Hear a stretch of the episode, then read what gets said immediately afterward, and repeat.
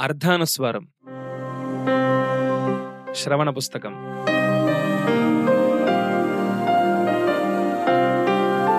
దొంగ. వెంకటస్వామికి కాళ్ళు లాగుతున్నాయి అయినా డ్యూటీ చేయక తప్పదు గనుక చేస్తున్నాడు. అందున అర్ధరాత్రి పూట డ్యూటీ. పెద్ద వయసు. దానికి తోడు ఆస్తమా ఉంది ఇవన్నీ కలిసి అర్ధరాత్రి నడి రోడ్డు మీద నిలబడ్డ వెంకటస్వామికి గుర్తొచ్చి ఛీ! వెదవ బతుకు అనిపించాయి. నడుం మీద చేతులు పెట్టుకుని ఆకాశం వైపు చూసి ఎదవది వాన కూడా వస్తే ఈ రాత్రికి మన పని ఖాళీ. చస్తే రేపటికి రెండు అని కూడా అనిపించాయి.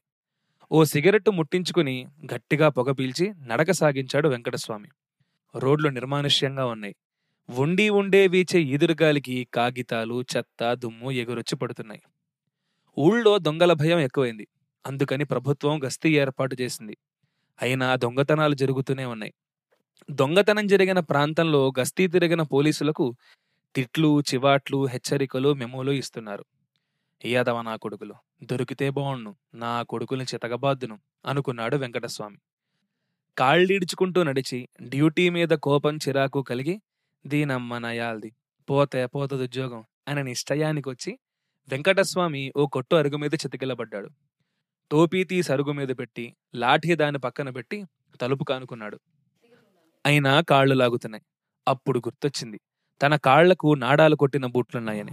వెంటనే విప్పేసి అమ్మయ్యా అనుకుని గోడ పక్కగా జరిగి కాళ్ళు చాచుకుంటే ప్రాణం లేచొచ్చింది. వెంకటస్వామి చేరిన కొత్తలో పోలీసులంటే గౌరవం ఉంది దొంగనాయాళ్ళు భయం నటించి పక్కలకెళ్ళేవాళ్ళు కొట్లల్లో తదితర చోట్ల మర్యాద మన్ననేగాక ధరలో కూడా రాయితీచ్చేవాళ్ళు నెల నెలా వచ్చే మామూళ్ళు పండగలకొచ్చే బక్షీస్తోటి ఉద్యోగం పాడావులా ఉండేది. అందుకే ఆ రోజుల్లో వెంకటస్వామి నల్లని పోతపోసిన వీరభద్రుల్లాంటి శరీరాన్ని చూసి మోజుపడి ఓ పిల్ల ప్రేమించింది కూడా. అయితే ఆ రోజుల్లో ఎంత పోలీసైనా తండ్రి మాటంటే భయం ఉండడం వల్ల వెంకటస్వామి సాహసించలేకపోయాడు. ఆ పిల్ల వేరే వాళ్ళను మనవాడి వెళ్ళిపోయింది. వెంకటస్వామికి గతం గుర్తొచ్చి హుషారొచ్చింది. ఆ పిల్ల యాడుందో మళ్ళీ కంటపడల అనుకున్నాడు. ఈ పాటికి ముసల్దైపోయి ఉండొచ్చు. జుట్టు నెరిసి కళ్ళ కింద నల్లగా నీడలొచ్చుంటాయి. తెల్లటి పళ్ళూడి నవ్వితే ఇప్పుడలా ఉందో? పిల్లలెంతమందో ఏ ఊళ్ళో ఉందో? తన్నను చూసి గుర్తుపడుతుందో లేదో? ఇలా ఆ పిల్లను గురించి ఊహాగానాలు చేస్తూ కూర్చున్నాడు వెంకటస్వామి. ఓ ఇంట్లో నుంచి గడియారం గంటలు కొట్టింది. చెవొగ్గి విన్నా ఎన్ని గంటలు కొట్టిందో వెంకటస్వామికి వినబడలే. వెధవది ఈ చెవికేం వచ్చిందో? అనుకున్నాడు. చెవి వినబడనందుకు తిట్టుకున్నాడు. ఆ చెవే బాగుంటే ఈ అర్ధరాత్రి రోడ్ల మీద పడి తిరిగే తిప్పలుండేవే గావు. హాయిగా స్టేషన్లో కూర్చుని నిద్రపోతూ ఉండేవాడు. ఫోన్లో చెప్పేది వినపడదని సర్కిల్ తీసి రోడ్డు మీద గిరాట వేశాడు. ఎంత వేడుకున్నా వినందే. వెంకటస్వామికి సర్కిల్ గుర్తొచ్చి డ్యూటీ జ్ఞాపకం వచ్చి టోపీ పెట్టుకుని కర్ర తీసుకున్నాడు. ఇలా తను ఓ అరుగు మీద కూర్చున్నట్లు తెలిస్తే సర్కిల్ ఊరుకోవడం అలా ఉంచి తిట్టిన తిట్టు తిట్టకుండా పురాణంలా చదువుతాడు. అంతేకాదు ఇంతలో దొంగ దొంగ కేకలు వినబడ్డాయి. వెంకటస్వామి కళ్ళు చికిలించి చూశాడు. చెవొగ్గి విన్నాడు. కానైతే ఏం లాభం? ఆ కేకలు ఎటు నుంచి వచ్చాయో పోల్చుకోలేకపోయాడు. ఇంతలో ఎవరో పరిగెడుతున్నాడు. అమ్మ నా కొడక దొరికిపోయాడు అనుకుని బెల్టు సవరించుకుని దొంగనెలా పట్టుకోవాలా అని ఆలోచించసాగాడు. జనం కేకలు ఎక్కువైనాయి.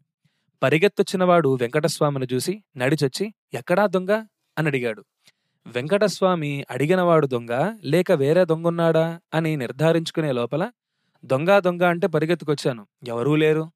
అయినా ఈ సందులోకెళ్ళి చూస్తాను. అని వచ్చినవాడు సందులోకెళ్ళిపోయాడు. వెళ్ళిపోయాడు ఏందబ్బా? మాయగా ఉందే. అనుకుని బూట్లు కాళ్ళకు తగిలించుకునే లోపల జనం కర్రలు బ్యాటరీ లైట్లు పుచ్చుకు పరిగెత్తుకొచ్చారు. వెంకటస్వామిని చూసి జనంలో ఓ కుర్రాడు ఇటొచ్చిన మనిషేడి? అని అడిగాడు. జనం వెంకటస్వామినే చూస్తున్నా రాత్రితగా. కుర్రాడడిగిన ప్రశ్నకు తను సమాధానం చెప్పుదామా వద్దా అనే నిర్ణయం తీసుకునే లోపల ఏందహే అట్లా చూస్తున్నావు? అని కసురుకున్నాడు ఒకడు వెంకటస్వామికి అరికాలమంట నెత్తికొచ్చింది. యాదవ నా కొడుకులు పోలీసులంటే భయమే లేదు అనుకుని టోపీ సవరించుకుని దొంగ ఎక్కడా? అని ఎదురు ప్రశ్న వేశాడు జనాన్ని. జనం కాసేపు వెంకటస్వామిని వెర్రి జంతువులా చూసి ఈడవడ్రా? మనల్నే దొంగ ఎక్కడని అడుగుతాడు?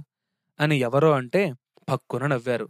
ఆ నవ్వు వెంకటస్వామికి పుండు మీద కారం చెల్లినట్లుంది. విజిల్ తీసుకు గట్టిగా ఊది మొహంలో గాంభీర్యం తెచ్చుకుని నూట నలభై నాలుగుంది. ఇంతమంది ఇక్కడ తిరగకూడదు. ఎలాండి? దొంగ కనబడితే నేనే పట్టుకుంటాను అన్నాడు.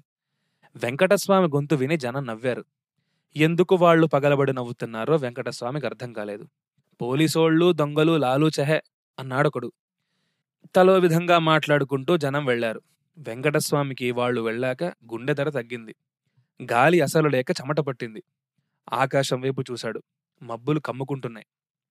చేసిన డ్యూటీ చాలు ఇంక కొంపకు పోదామని నిశ్చయించుకుని బయలుదేరాడు. ఇనపకాళ్ళ కింద పడి చిన్న చిన్న రాళ్ళు ఇసుక రైలు కింద పడ్డ మనుషుల్లా అరుస్తున్నాయి. కుక్క ఓ చెత్తకుండే పక్కన పడుకుని ఎముకను కట్కటామని కొరుకుతోంది. వెంకటస్వామిని చూసి గుర్రుగా అరిచి భౌ అంది. వెంకటస్వామికి కుక్కంటే బెదురు. ఓసారి డిఎస్పి గారింటికి వెడితే ఆయన పెంపుడు కుక్క పులిలా ఉంది. గబుక్కున వచ్చి కాలు పట్టేసింది. కదలడానికి లేదు. కేకేసి పిలుద్దామంటే గొంతులో నుంచి మాట రాదు. ఆ ఇంట్లో నుంచి కూడా ఎవరూ రాలేదు. ప్రాణాలు ఉగ్గబెట్టుకుని అలాగే నిలబడిపోయిన వెంకటస్వామి ఒంట్లో నుంచి నెత్తురంతా చెమట రూపంలో బయటికొచ్చింది. వేసుకున్న యూనిఫామ్ మొత్తం తడిసిపోయింది. అలా సజీవ సమాధిలోని హరి అనాలని వ్రాసిపట్టాడేమో భగవంతుడు అని ఆ రోజు వెంకటస్వామి అనుకున్నాడు. కొంతసేపటికి బయటికి వచ్చిన డిఎస్పి గారు వెంకటస్వామిని చూసి బుల్లెట్ అని కుక్కని పిలిచారు. పులినాకి వదిలిన వెంకటస్వామి తానొచ్చిన పని మరచి ఆయన్ని చూసి బాహ్ అన్నాడు. ఆయన గారు బుల్లెట్ను దువ్వుతూ వెంకటస్వామిని తిట్టారు. ఏనుబోతులా ఉన్నావు? కుక్కని విడిపించుకోలేవా? నీలాంటోళ్ళుండబట్టే డిపార్ట్మెంట్ పరుగు పోతుంది జిడ్డు మోహన్ నువ్వు అని ఉపన్యాసం ఇచ్చారు. కుక్కని డిఎస్పీని తప్పించుకు స్టేషన్కి వెళితే ఎస్ఐ గారు వెళ్ళిన పని చేసుకురాకుండా వచ్చినందుకు లాఠీ చార్జ్ చేసినంత పని చేశాడు. వెంకటస్వామికి అప్పటినుంచి కుక్కంటే భయం. సిఆర్పి వాళ్ళు సిమెంట్ రోడ్డు మీద కవాతు చేస్తున్నట్లు వానొచ్చింది.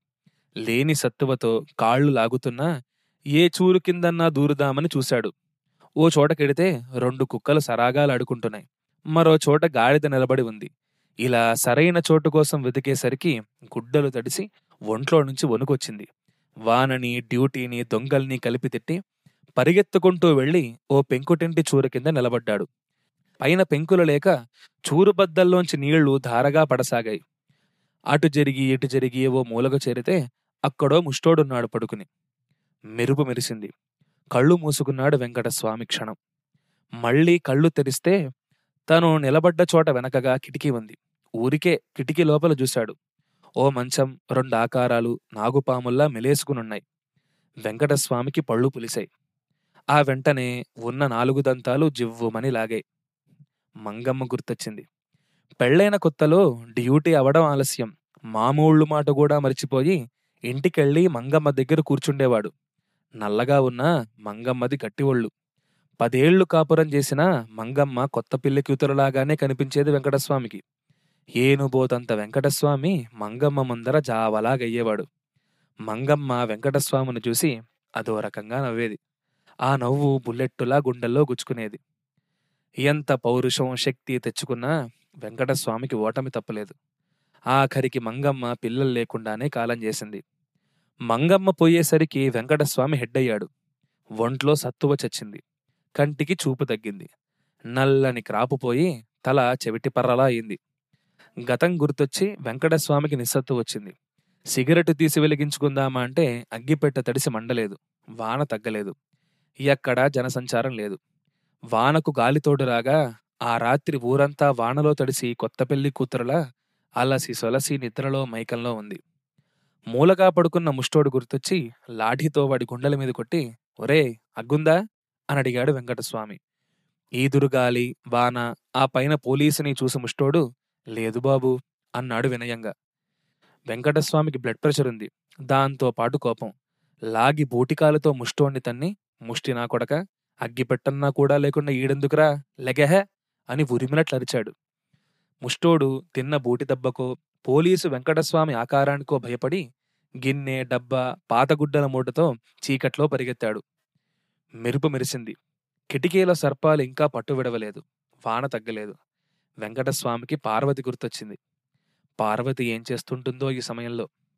వెంకటస్వామికి మంగమ్మ పొయ్యాక బ్రతుకులో సుఖం లేకపోయింది. తిండి సుఖం పడక సుఖం లేక ఏనుగంత మనిషి ఎలుకలా అయ్యాడు. విధవప్పగారొచ్చి కొన్నాళ్ళు వండి ఉడకేసి పెట్టింది.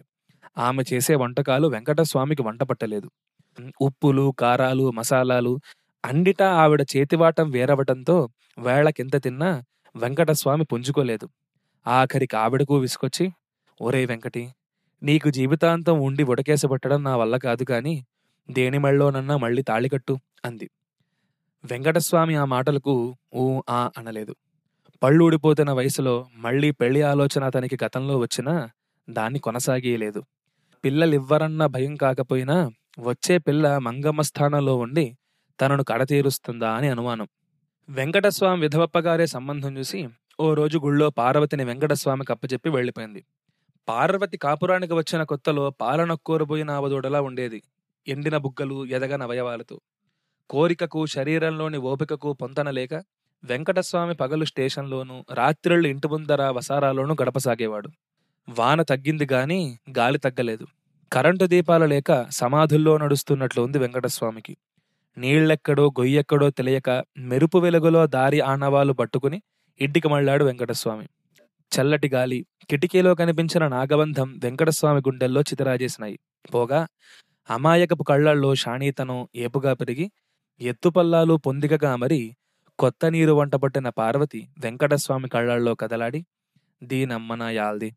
దొంగోళ్ళు లేకపోతే పోలీసులకు విలువలేదు. పోలీసులు లేకపోతే దొంగలకు భయం లేదు. ఎందుకొచ్చిన చావు? ఇంటికెళ్ళి వెచ్చగా పడుకుంటే అదే డ్యూటీ అనుకున్నాడు. నీళ్ళు పోయే దారి లేక బజారులో నిలబడ్డాయి. తూముల్లోంచి గుట్టల్లోంచి నీళ్ళు కొత్త పెళ్ళి కూతురులా దూకుతున్నాయి భూమిదకు. వానకు తడిసిన భూమి ఇళ్ళు కొత్త వాసనలతో మత్తెక్కిస్తున్నాయి. బృందగానంలా గోండ్ర కప్పలు భజన చేస్తున్నాయి. తూర్పున ఎవరో మడ్డర చేసినట్లు ఎర్రగా ఉంది. వెంకటస్వామికి హుషారొచ్చింది. కాళ్ళ తీపులు తగ్గాయి. ఒంట్లో రక్తం వేడెక్కి పరుగులు తీసాగింది చాలా రోజుల తర్వాత ఈల వెయ్యాలనిపించింది. ఇంట్లో అడుగు పెడుతూ వీధి తలుపు తెరిచి ఉండడం చూశాడు. పిల్లముండకు నిద్రొచ్చి నేనంతకు రాకపోయేసరికి అట్లానే నిద్రపోయి ఉంటుంది అనుకున్నాడు వెంకటస్వామి. తలుపు తెరిచి చూశాడు. వెంకటస్వామికి కాళ్ళు నొప్పెట్టాయి. గుండెల్లో ఆస్తమా మేల్కొని గురగురలాడింది. చల్లటి గాలి వీస్తున్నా చెమట పట్టింది. వేద్దామనుకున్న ఈల గొంతులో నుంచి బయటకు రాలేదు. వరండాలో చితికిలబడ్డాడు వెంకటస్వామి నీరసం వచ్చి. పార్వతి పక్కలో ఉన్న దొంగ ఎవడా అని ఆలోచించసాగాడు వెంకటస్వామి. ఊళ్ళో దొంగతనాలు తగ్గాయి. వెంకటస్వామికి నైట్ డ్యూటీ తప్పింది. వెంకటస్వామి వరండాలోనే పడుకుంటున్నాడు.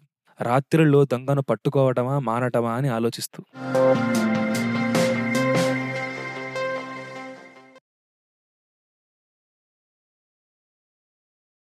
ఈ శీర్షికలోని అన్ని భాగాలను వినడానికి దాసు భాషితం యాప్ను ఇప్పుడే డౌన్లోడ్ చేసుకోండి. లింకు డిస్క్రిప్షన్లో ఉంది. ప్రపంచవ్యాప్తంగా తెలుగువారిష్టపడే అతిపెద్ద తెలుగు శ్రవణ పుస్తకాల యాప్ దాసు భాషితం ఎంతో ఉచిత కాంటెంట్తో పాటు సాహిత్యం సైన్స్ అద్వైతం ద్వారా వ్యక్తిగత వృత్తిపర ఆధ్యాత్మిక ఎదుగుదలకు సోపానం కావడం దాసు భాషితం ప్రత్యేకత. మరిన్ని మంచి శ్రవణ పుస్తకాల కోసం దాసుభాష్తం యాప్ను Google Play Store Apple App స్టోర్ల నుండి నేడే డౌన్లోడ్ చేసుకోండి.